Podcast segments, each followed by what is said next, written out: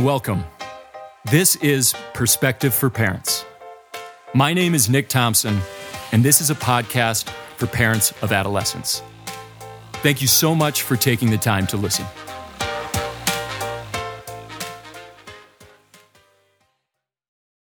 Here we are for the fourth and final episode in the Rise series, where we will be talking about the E in Rise, the emotional intensity of adolescence.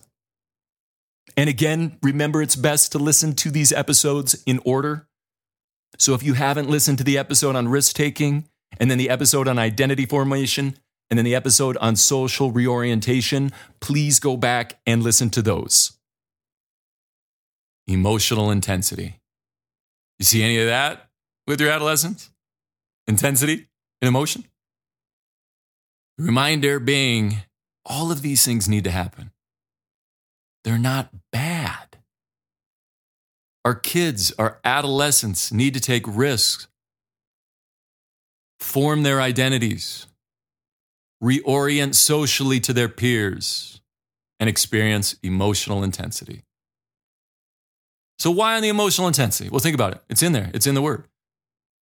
Emotion, to evoke motion.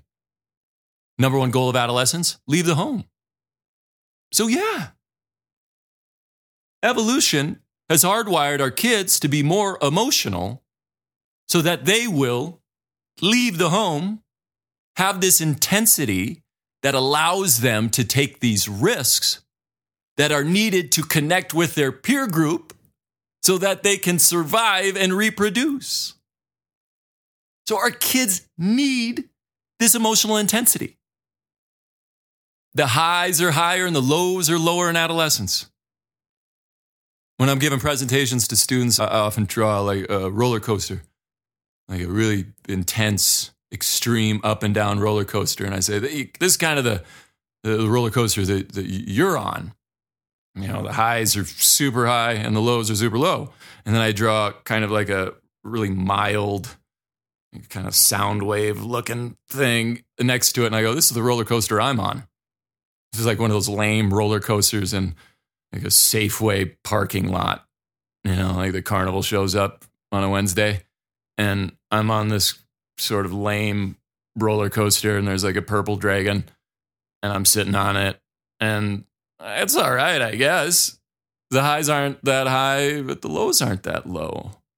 And that's often, you know, an experience of, of adulthood. Not for everybody, but so try to explain to young people that this is a period of, of intensity and why it needs to happen.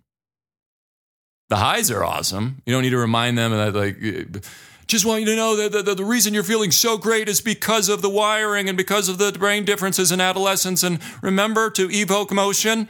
No, no, everybody's good with, with the highs, but it's the lows that are really concerning for our young people and their parents. You don't get the intensity of the highs without the intensity of the lows.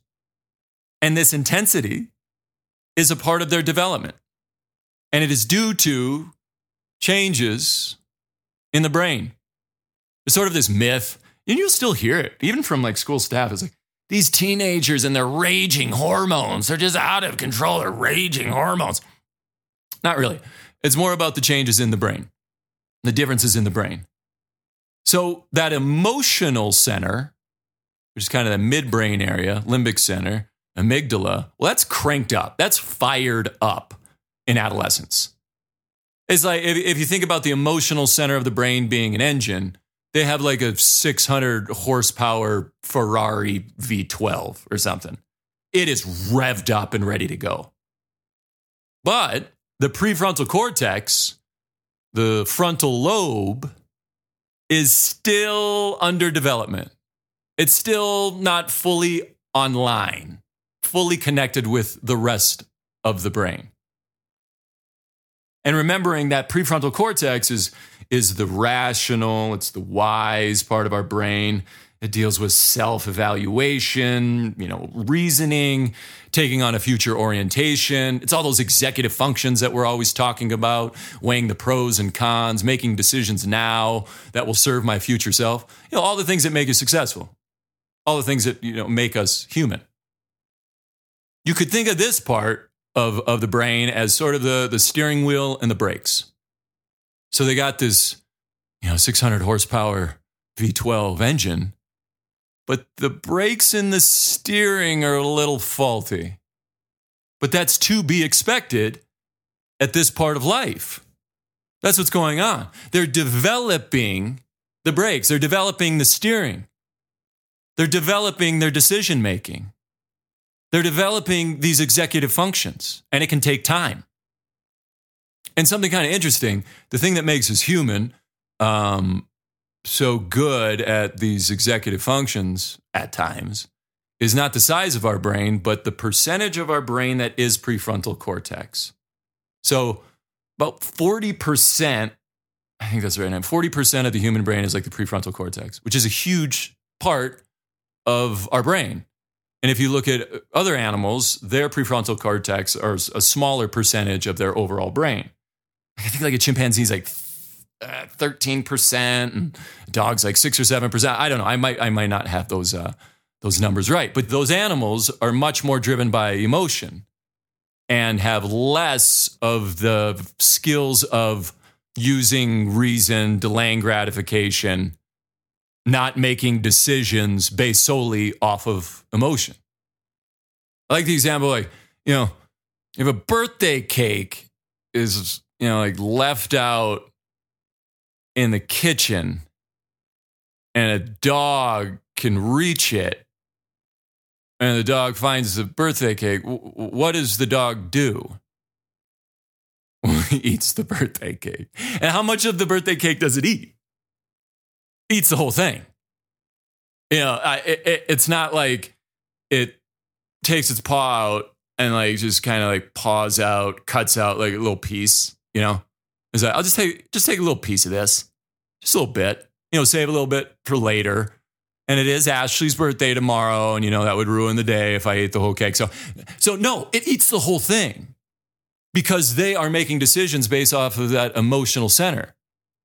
Now, it is the human that looks at the cake and says, maybe no, or maybe one piece, or maybe it's not my birthday, I shouldn't touch this.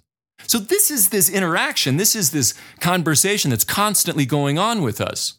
Is the emotions want us to do something, and then our prefrontal cortex, our best self, our, our rational being, decides what is the best course of action.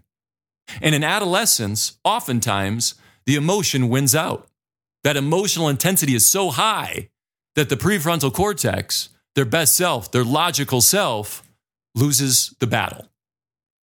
And this is what we're doing every day. It's that exchange. I want to do this, uh, but that won't be good for me.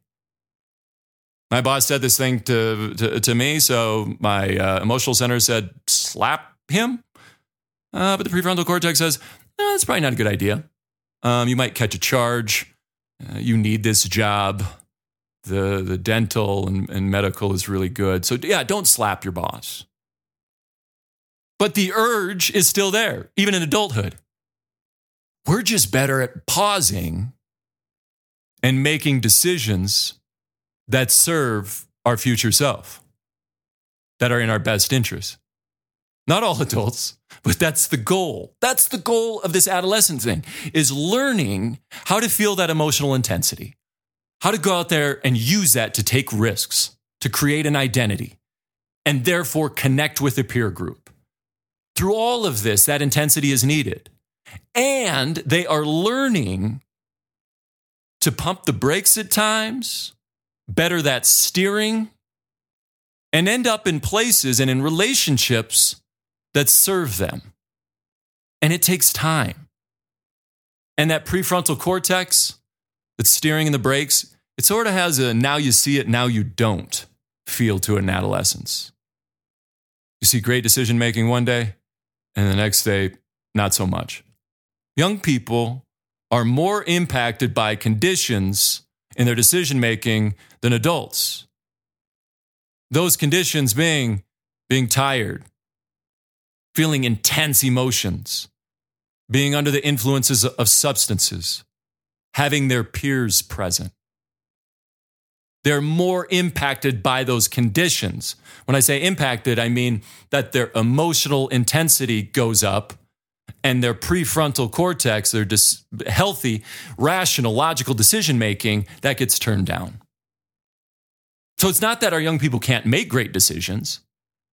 It's that they need ideal conditions. They need to be well rested. They need to not have their peers present when making, you know, big decisions. They need to not be under the influence of alcohol and drugs when making big decisions. All right, so when you see that emotional intensity, please try to understand where it's coming from, why it's there, how this is a period where that intensity is needed.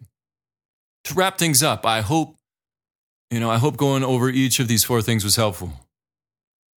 And remembering that it's healthy, it's necessary, is so important that our youth take risks go through that identity formation process, reorient socially to their peer group, and experience emotional intensity. These things need to happen. And I'm telling you, that understanding can really change your perspective and therefore change how you parent your child. We know, we know that good parenting, that good anything, comes from a place of understanding. And when you better understand why these characteristics, these traits are there. You don't need to overreact. You don't need to go to a place of fear. You don't need to go to a place of uncertainty. But you can use the lens, the perspective of understanding to remain connected to your child when they need you the most. Adolescence.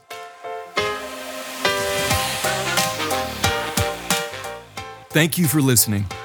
If you found this podcast useful, please subscribe, rate, review, and share with a friend. If you would like to find more information about this podcast or my upcoming presentations, please check out my website, perspective4parents.com.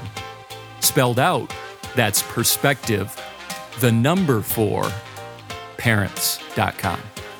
Thanks again.